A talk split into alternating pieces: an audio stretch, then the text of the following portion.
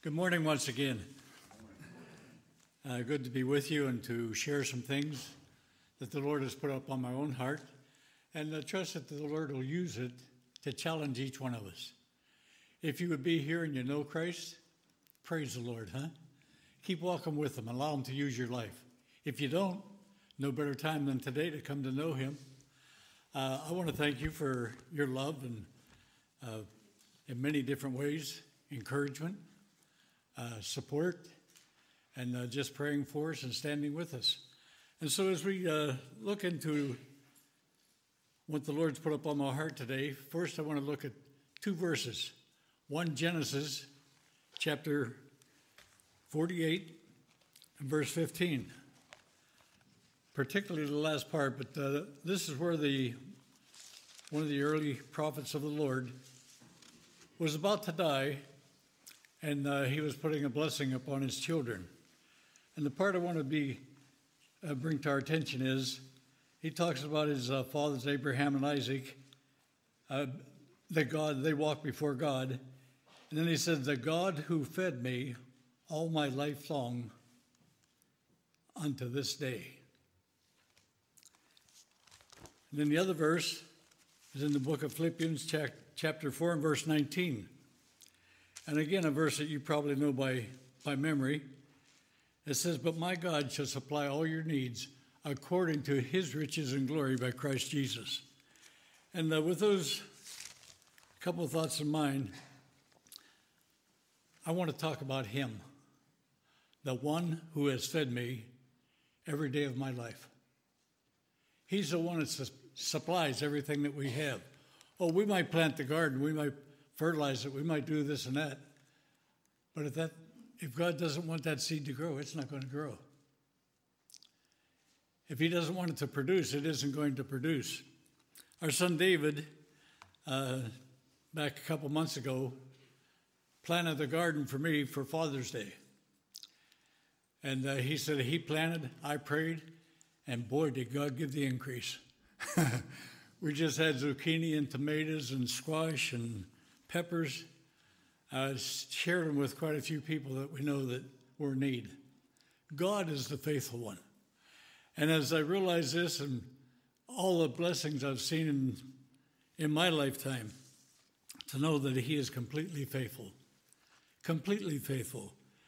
And there's ways that He saved us there in the jungles from snakes, from jaguars, from wild boars, and uh, from being caught in ambushes, and from being shot full of arrows. As the guy pounded up on my chest, well, didn't pound, but pointed all over my chest, showed me where he was going to shoot me. And I'm sure I, I won't go into that because I'm sure I shared it with you before. But to know that he told me, he says, he's going to shoot me all these places, you'll fall down, the blood will come out, and you'll die. But now he's a brother in Christ. God is faithful. So, anyway, that's what I want to talk about him.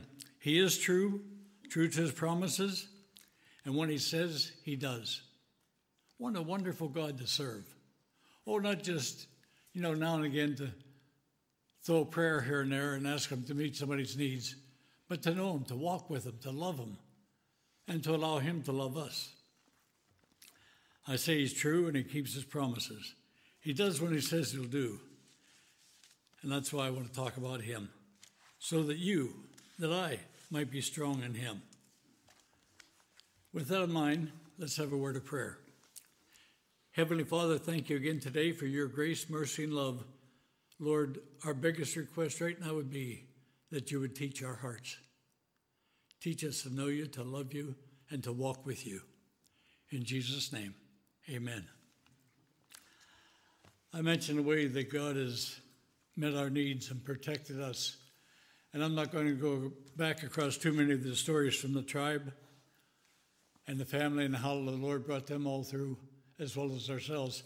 Oh, by the way, for you that have been praying for David, uh, he left a couple days ago for Georgia. First, he went to Idaho and took a the rest of a plane apart, put it in a traveling con- container, and shipped it to Georgia and that's where the base is. He went down there the other day, and he called me on the phone. He said, "Dad, one place has gone through. on an interstate, 65 mile an hour, and this car come through and just about wiped them all off. He had to go in the, the center strip to get out of the way. There's a big truck there and everything else. Just thanking and praising the Lord for his goodness and watching over him. And, uh, you know, after it gets the plane, well, it's down in Georgia, going to take it apart, refurbish anything and everything on it that needs to be done, and uh, equip it and get it ready to fly to Bolivia. So if you think about it, you might remember to pray for him too. Uh, but remember, Christian, be reminded we Christians are in the world, but by God's grace, not of the world. In the world, yes. This is where we live. This is where we have our time to spend, but not of the world. Thank the Lord that we don't have to go by the habits of the world. He even tells us in 1 John 1 11 and 12 love not the world. And you know the verses, I'm not going to read them this morning, but just to mention them to you again. I have told you about some of the times uh, down there in Bolivia how that Loimi was singing to her little daughter a new, new Christian course that we just taught them. Of Boda, how that he came in with his son way after dark, which is very unusual. And he brought his son in because Boda said, I was telling him about Jesus and what you've done for him. I wanted to make sure it was right. So I brought him in, can you help us? Oh, I could have said, Oh, go home, I'll talk to you tomorrow. It's bedtime. But the Lord wouldn't allow me to do that. Pilate came to know Christ that night, walking with the Lord ever since. They saw him down in Bolivia the last time and said, just a real blessing, real testimony of the grace of God. I did tell you that Boda went to be with the Lord now just over the last couple of weeks. Well, Tatatsimi, we were going to have to go out to Cochabamba to, for some either medical needs or pick up supplies or whatever. And uh, I visited, we only had three believers at the time. This is after several years. And I went out to tell them that I'd be gone for a few days, be back in not too long. Betty and I will be going out. And I explained to them I went over again the two trails. And as I mentioned to him, I said, You can go down the trail here and you come to the Pacata. One goes to the good village of God, and the other goes to the terrible place of the devil. I think I told you about that. And then I asked one of the believers, two of them were there with us, and the one's dead. Asked the one to lead us in prayer, and he did. But while he was praying, Tatatsimi broke in, or Tatatsiwi broke in, and he said, God, I'm hearing about you, and I know the way to go to this spot, and I know how to go hunting there, and things of this kind, but I don't know how to get to your village. So I thank you that I'm hearing about Jesus and he'll meet me and take me all the way. Man, God is faithful. Why shouldn't I want to talk to him and about him? Why should not, he not be the highlight of my life? Before we go any further, I ask uh, Pastor Scott to read a, a part for me here. And uh, if you do that at this time, please. Listen very carefully. A nurse took the tired, anxious serviceman to the bedside. Your son is here, she said to the old man. She had to repeat the words several times before the patient's eyes opened. Heavily sedated because of the pain of his heart attack, he dimly saw the young uniformed Marine standing outside the oxygen tent. He reached out his hand. The Marine wrapped his toughened fingers around the old man's limp one, squeezing a message of love and encouragement. The nurse brought a chair so that the Marine could sit beside the bed. Although the night, all through the night, the young Marine sat there in the poorly lighted ward, holding the old man's hand and offering him words of love and strength. Occasionally, the nurse suggested that the Marine move away and rest a while. He refused. Whenever the nurse came into the ward, the Marine was oblivious of her and of the night noises of the hospital the clanking of the oxygen tank, the laughter of the night staff, the members exchanging greetings, the cries, moans of the other patients. Now and then she heard him say a few gentle words. The dying man said nothing, only held tightly to his son all through the night. Along towards dawn, the old man died. The Marine released the now lifeless hand he had been holding and went to tell the nurse. While she did while she did what she did had to do, while she did what she had to do, he waited. Finally she returned. She started to offer words of sympathy, but the Marine interrupted her. Who's that man? he asked. The nurse was startled. He was your father. Uh, no, he wasn't, the Marine replied. I never saw him before in my life. Then why didn't you say something when I took you to him?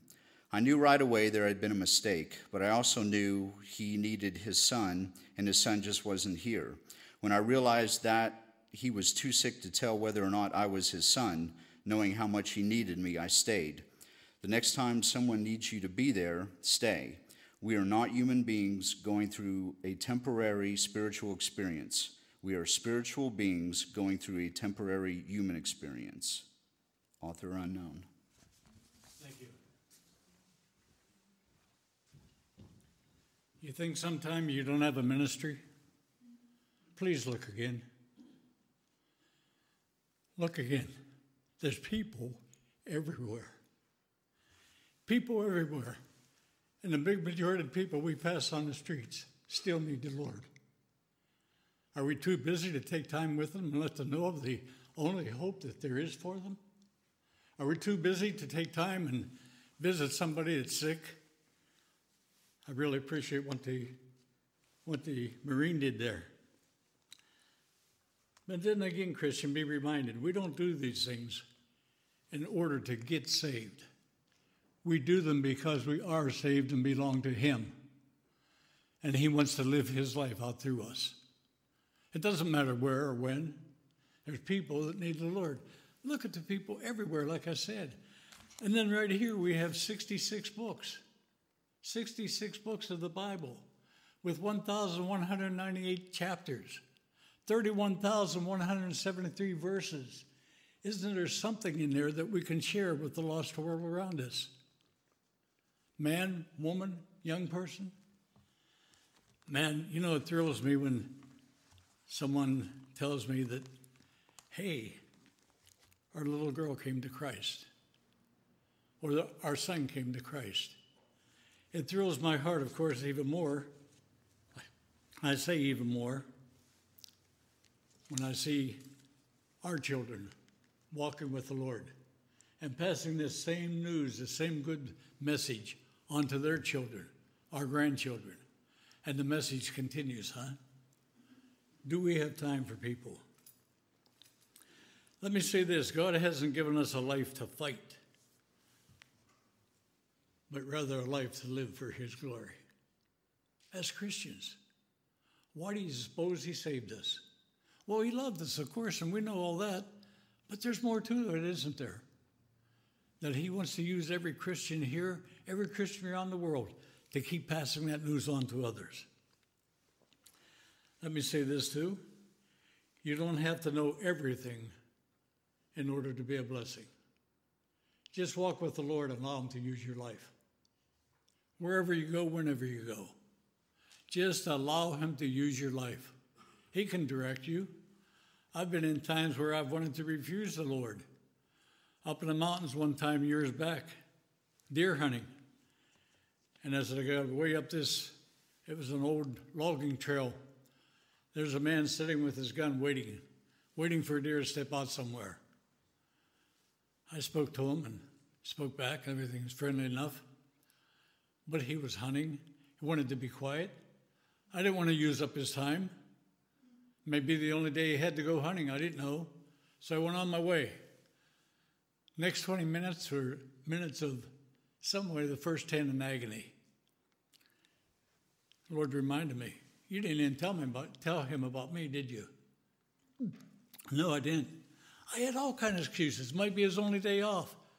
Maybe wants a deer. Maybe he needs to feed his family. Besides that, he had a gun.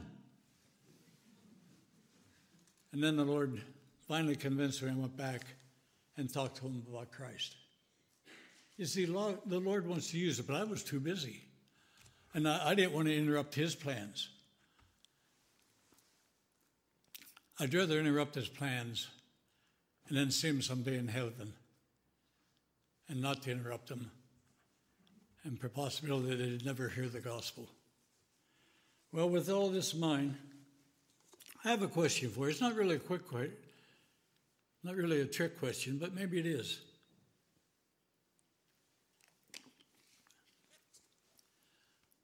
What if the rapture took place this week?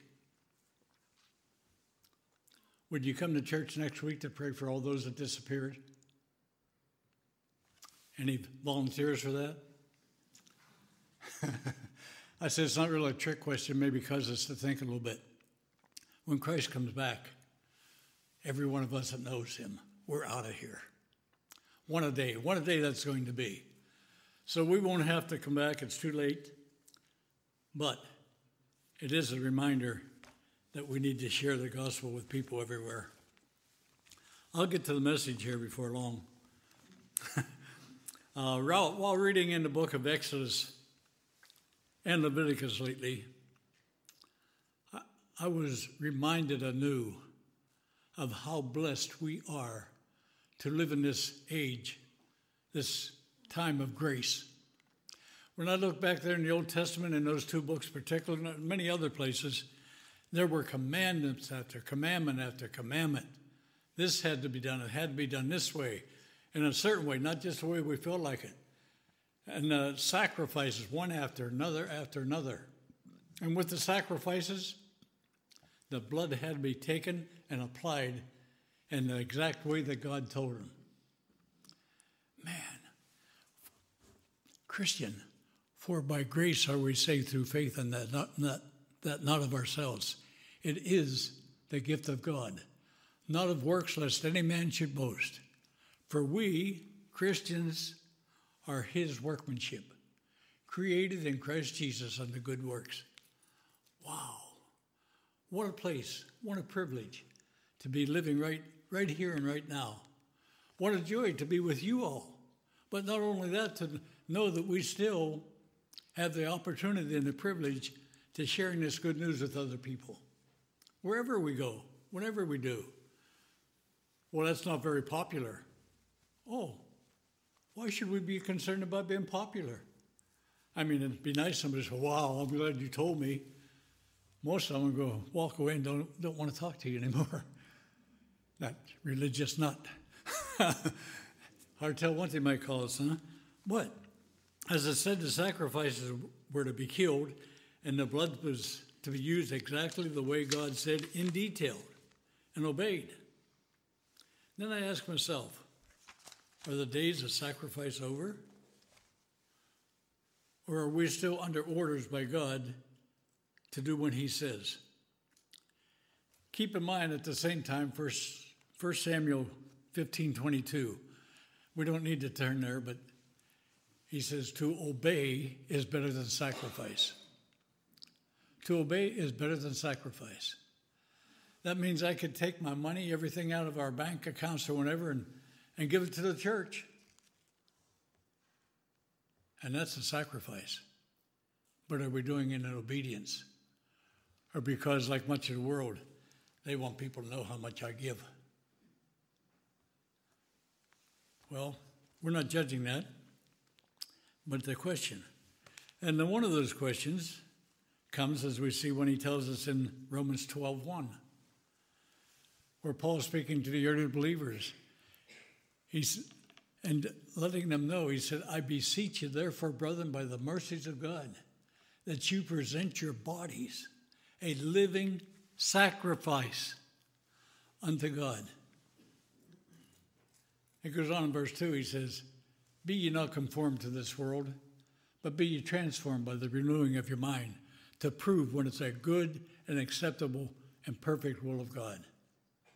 Wow, we're on the winning team. On the winning team. We don't have to brag about it, we just need to be thankful. So we see the answers. Let's uh, look at what God tells us, first of all, to be clear that Christ died for our sins. It's through him that we're saved. And in the book of Hebrews, we don't need to turn there either, but chapter 10, verses 10 through 14, 10 and 14. The price or the wages for our sin has been paid through Christ. Already paid for. And I'm so glad, for, glad and thankful as I think about this that it shows our sin has been taken care of eternally, not just until I sin the next time. As a Christian, He gives us, given us 1 John 1 9 to take care of that. If we confess our sin to Him, He is faithful and just to forgive us our sins and to cleanse us from all unrighteousness. And that's written to Christians. But then, along with this, you know, one time when we were in jungle camp training uh, back in the early 60s, we were in what we called jungle camp because we moved out into the woods. We built our own house out of the logs, and uh, we did have a tarp that we could put over them uh, for rain. We was out there for a month, month and a half at a time. But uh, Dave slipped and fell. He was about three years old, maybe. Slipped and fell in a fire and got some really, really bad burns. Even to this day, he has scars of them. But uh, months later, everything was healed up, everything was all gone. And we had some other students over to our apartment for, for a meal. And uh, some reason, we asked Dave, Would you like to pray this time? And he did. And one of the things, now this is months after the burns, and one of the part of his prayer was, Thank you, Lord, for taking away all my ouchies.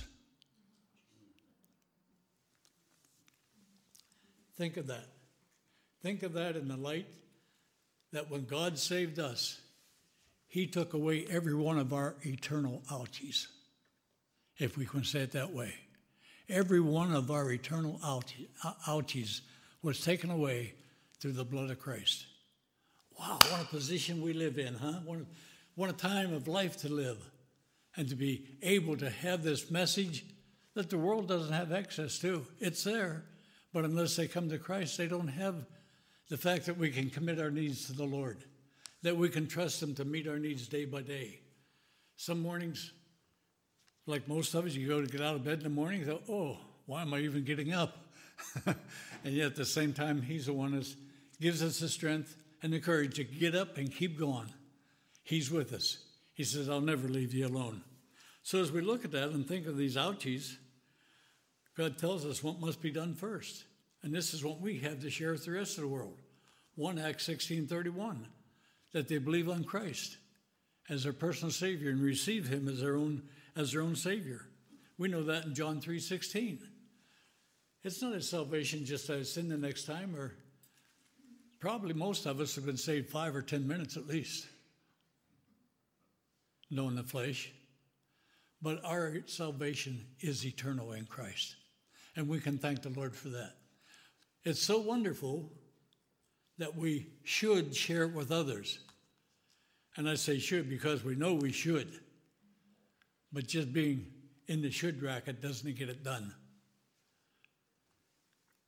It doesn't get it done. In John 1 11 and 12, he says, Uh, speaking of Jesus, he came unto his own, his own people, but his own received him not. In verse 12, but to as many as received him, to them he gave the power to become the sons of God, even to them that believe on his name. Think of that. In Christ, the moment you received him, you were accepted into God's family.